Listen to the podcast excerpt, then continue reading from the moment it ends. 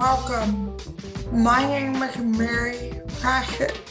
I am a founder of Upgrade Accessibility and your host.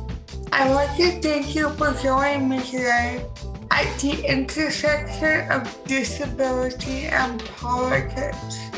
The road ahead can be a bumpy one, so buckle up and let's navigate this journey together.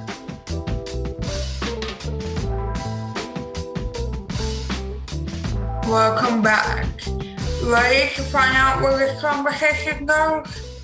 Good. Then buckle up and let's go. I'm going to say that I appreciate you offering to speak about the next topic. I know that this is a difficult topic for you to speak about, and I do appreciate it. We as disabled people are often left behind with no resources during natural disasters. I have experiences. I have evacuated for two hurricanes. I have slept in shelters on the floor because the bedding is not accessible. I now have permanent damage from being pulled up off of the floor because there was no training for shelter staff on how to help me get from the floor to my chair. I have permanent damage in my knee and my hip because of that. I am fortunate enough to still have a roof over my head that was my personal experience. Would you please share your experience? Thank you for sharing your experience. Mine is that I grew up towards the Gulf of Mexico in Louisiana, and we've had experience with hurricanes. We've miraculously survived each one. We had to go through Hurricane Katrina as well. We were one of the first communities hit because you have to go like straight from the Gulf to like into New Orleans. So our town was always the first to get hit for hurricanes. And for each one, we also evacuated. And I think it was easier when I was younger because my mom was able to carry me around easily. But then as I grew older, it, it got a lot harder. And with this hurricane, the Hurricane Ida, I remember like nobody was really prepared for the hurricane. In New Orleans, you could definitely feel like there was tension and pressure, and like people were scared of this hurricane. But for some reason, people down the bayou where I'm from didn't feel its urgency. Even I, who am like terrified of natural disasters, didn't feel the urgency until like four days before. And I'm Mexican, so language is a huge thing with my family. So I'm usually the one that books hotels. I'm the one that makes all of the preparations and all of that stuff within our family. So for this hurricane, we were running out of finding hotels because everybody was going to Texas. Everybody. So when it came to finding an accessible hotel, I didn't think about it. I was like, oh my God, I need to find a place to stay. Like the shelters here are closed down because nobody is staying for this category four hurricane that was turning into a five. Nobody was staying for that. So they closed shelters. People were evacuating under mandatory. And when I finally found a shelter, I had to make sure it was also pet friendly for my cat and dog.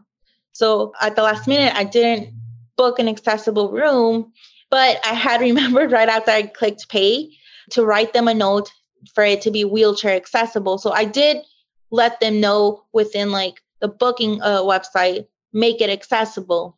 When we got to the hotel, they didn't read the note and they gave us an upstairs room without uh elevator. And then they got mad at us because they had to switch a person from downstairs to upstairs. And the room that we got downstairs still wasn't wheelchair accessible or even any type of accessibility. It was just a room downstairs. It was a standard room. And for me nothing was accessible the bed was way high you know how those hotels have like those tall tall beds the toilets were really high the tub, I can't get in a tub. So that was like just the worst to try to get my own bath in because we were there for a couple of days. And I had a couple of accidents, like urinary ones, there because I couldn't get on the toilet or make it from the tall bed to the toilet in time. A wheelchair couldn't fit everywhere, so I was walking. I had a stressed out dog and a stressed out cat. My mom was stressed out because, like, you know, it's our house, it's our home. And we still have family that was staying down there. So we dealt with all of that for Hurricane Ida. And our house was in really bad condition.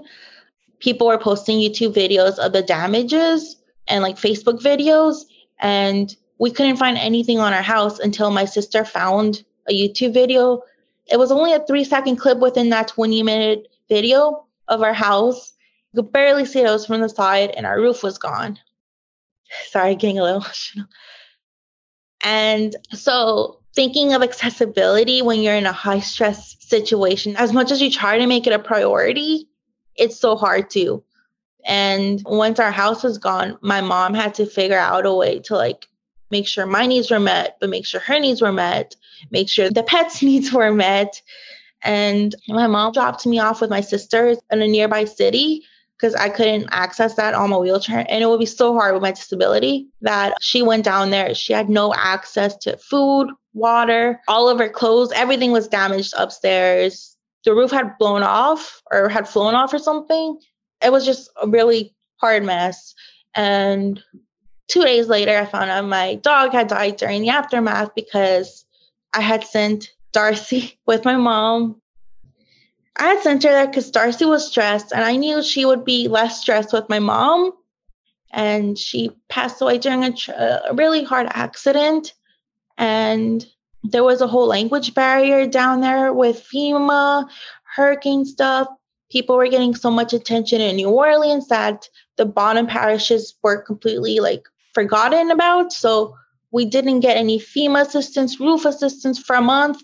And while we didn't have any roof assistance, like Blue Roof, which is where like they put things over your roof so the rain doesn't go through, our things were getting wet for weeks because nobody was down there. And then when they finally had people down there, quotations, they were a city away where you had to drive to them. And in a town that was like really destroyed by a hurricane, transportation is really rough, gas is really rough. And that was my experience with the hurricane. I know how difficult it was for you to talk about that, and I want to thank you for opening up about it. It's never easy to talk about traumatic experiences, and I think non disabled people need to understand that in these situations, we are the ones that are forgotten about I think the misconception is that disabled people are evacuated first or things like that, and we're not. Personally, for me, for me to go to a shelter that is for the quote unquote disabled, you have to be signed up months in advance.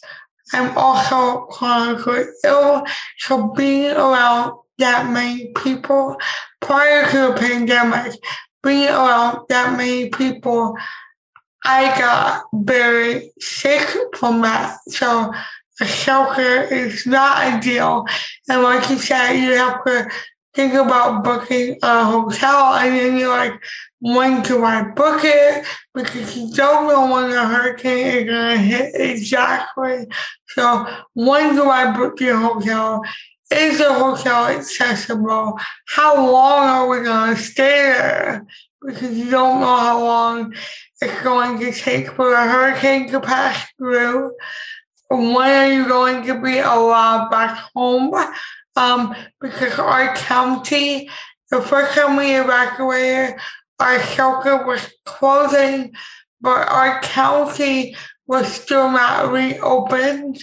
So we had to struggle to find a hotel where we were, and the shelter is two and a half hours away from our apartment. There's so much to be to think about, and again, we are so often left behind. I think it's important that we talk about this. So, again, I want to thank you for being so vulnerable and so open about something that is very traumatic and very, very painful for you. And I want to honor your pain. How can people support you in what you're going through right now with the hurricane recovery? How can they support you financially right now? Well, right now, I don't know. I I haven't really thought of that. We we started a GoFundMe right after because you know everything was destroyed. So we started one for me and my mom, but we stopped doing that because we were now dealing with FEMA and things with FEMA and financial stuff are very complicated. I don't even get it. But yeah, we actually did have to stay a couple of days after the hurricane passed because our town was closed for like days and they had to get like choirs and all that stuff off of the streets. So we couldn't access that. But I think the main thing that I remember is that me and my mom felt completely alone before the hurricane, during, and then after because one, before the hurricane, there weren't no like resources like, hey, if you're disabled, call this number, we'll help you out. There wasn't any of that. And two, like you said, disabled people aren't prioritized. So you have people who had to stay behind. And we're so happy that I think there was only one life lost. And so we're glad that not many people passed away during this.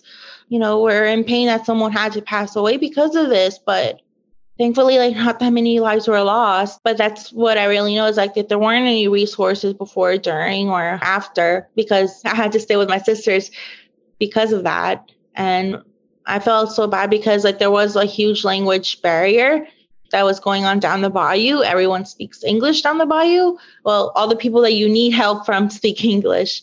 No one speaks spanish. No one speaks vietnamese or anything and so you had the community really getting together to translate for each other, which is really good to have.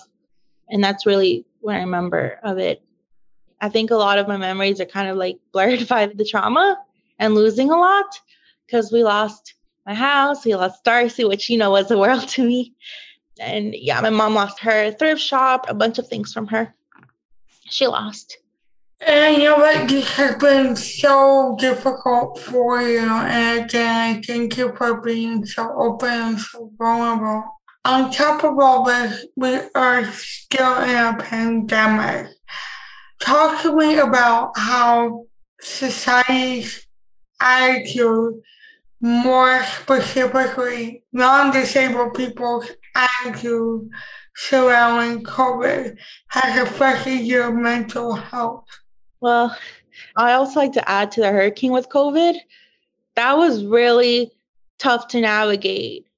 I don't want to say it like this, but it's almost like COVID didn't exist because it did exist, but it wasn't thought of during the whole traumatic thing. Like nobody was wearing masks. We were all just thinking about getting food, water, things like that.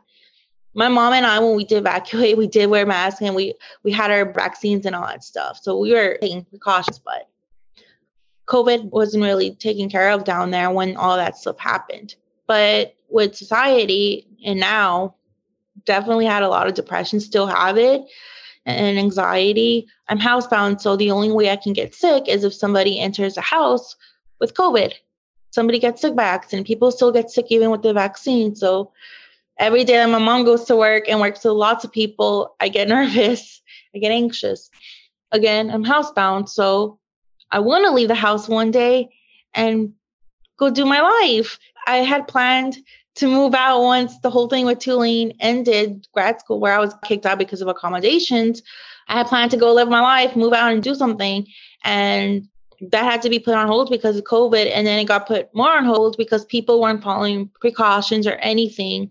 And then to make it even worse, people were treating being at home as the worst thing in the world, like being housebound people were making fun of it, which was like my everyday life for 20 something years. So my depression got worse, my anxiety got worse. That's how it really affected me. I think, you know, people are so quick to say, oh, well, if, if you're afraid of it, just stay home. Like our lives, like we don't have lives. And like we didn't have lives prior to the pandemic, and we did. Did you want to elaborate on what happened with your schooling and why you had to drop out of grad school and how that coincided with COVID? Sure. So I had been struggling with grad school for the first semester. I only entered for like almost half a year and I've been struggling to like be accommodated for a while then. But the first semester I was being accommodated in the way that I needed, where I would have remote options. So if something were to happen disability wise, I could take it remotely. They would just turn on the on screen camera in their classrooms and I would be in the classroom remotely, which is perfect for me. And I chose to do it remotely because I wanted the option to attend class when I could. Being housebound is tough. So whenever you can get out, you know, you want to. So that's why I wanted to do it that way, like hybrid classes. So the second semester, I needed these accommodations again where I could attend class remotely should something happen. And basically, a couple of teachers were like, we can't do this because you have to be there in person there's certain things that we do that you have to be there for. Um, if we make exceptions for you, then what about everyone else? You know, that one. And I argued with like two teachers, and I told you before, one of the teachers that told me that has a sister who's a wheelchair user. So that was especially rough to hear from her.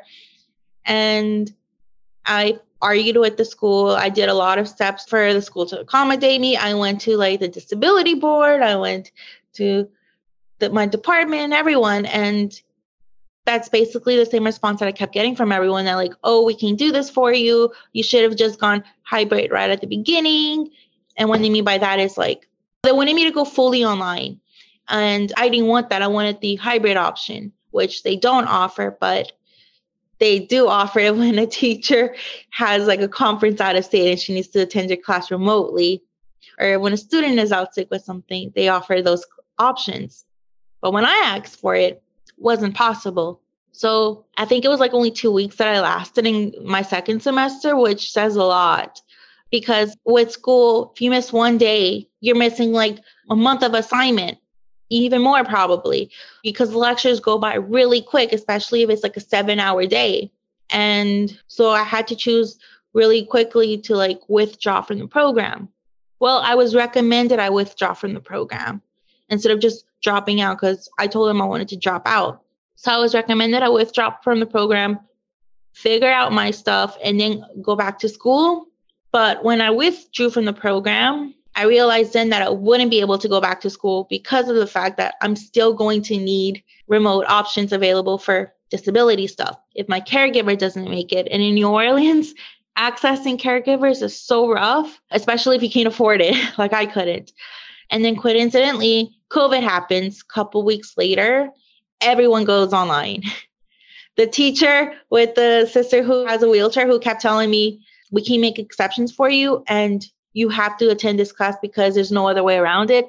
She's a teacher that when COVID happened, she wrote an email and sent it talking about how they're going to go online, how it's going to be easy, all of these things, attached a resource on how they would access online classes. Like she basically had a plan already. And I withdrew from the program, I want to say like late January and COVID. I don't know. People keep saying it started in March, but I feel like it started in February. I can't remember when but it was so close to timelines that it felt so unfair and I just felt like completely shut out. And I remember they made me feel like it was my fault. I hate that that happened to you. It was not your fault. And you have a right to access education like your peers.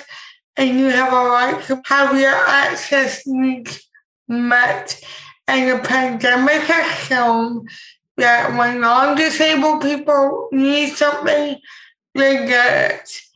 And we can ask for it a hundred times and we won't get it. But if non-disabled people hear, they get it. What is the message that you have for the non-disabled community? Okay. if you're gonna hire us, pay us, ask us to speak for you, then follow through with what we're giving you. Because we're tired of just giving messages if it's not going to be listened to or heard of, or we don't see any action come from it. We're tired of it.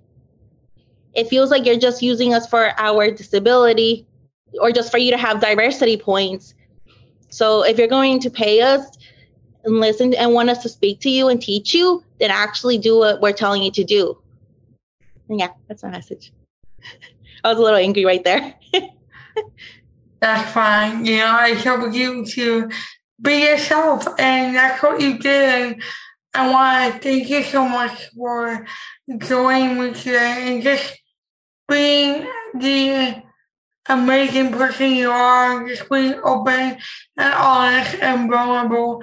And I know it wasn't easy, but I do appreciate it. So thank you so much for joining me today. Thank you so much for having me. I really appreciated speaking to you. Um, again, I love working with you. Um, and I really appreciate the space to really talk about the hurricane and everything because, yeah, it was really difficult and really hurt being left behind, especially because I remember when the hurricane happened, I think the Met Gala, something was going on with the celebrities, and it's, you know, we were left behind. And that was really sad to, you know, lose everything and see people just go on with their lives. Well, thank you again for joining me. I really just appreciate you being your authentic self in this space.